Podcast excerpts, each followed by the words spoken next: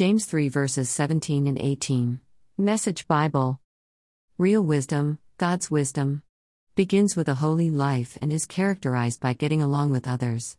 It is gentle and reasonable, overflowing with mercy and blessings, not hot one day and cold the next, not two-faced.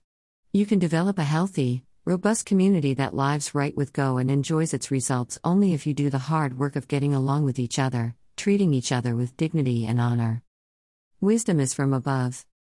So in summary, the wisdom from above is pure, peaceable, gentle, not hold and cold, merciful, without partiality, without hypocrisy, full of good fruit, love, joy, peace, patience, kindness, goodness, faith, gentleness, self-control.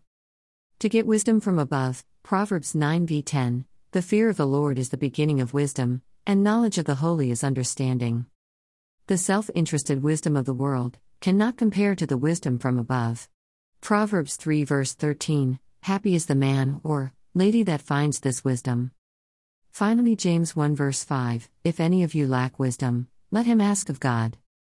Perhaps sometimes we ask our Lord for the things we want rather than what we need. To ask for more wisdom. At times, maybe we could see our problems in a different light. The light of who He really is. We are enveloped in Him. Romans 1 verse 8, so we should put every aspect of our lives also enveloped in Him, problems, difficulties and even our abilities, enveloped in the one who is all the answers. The wisdom from above. Take time to reflect how much our Lord and our friend wants to give us, if we ask. God bless. OFJ.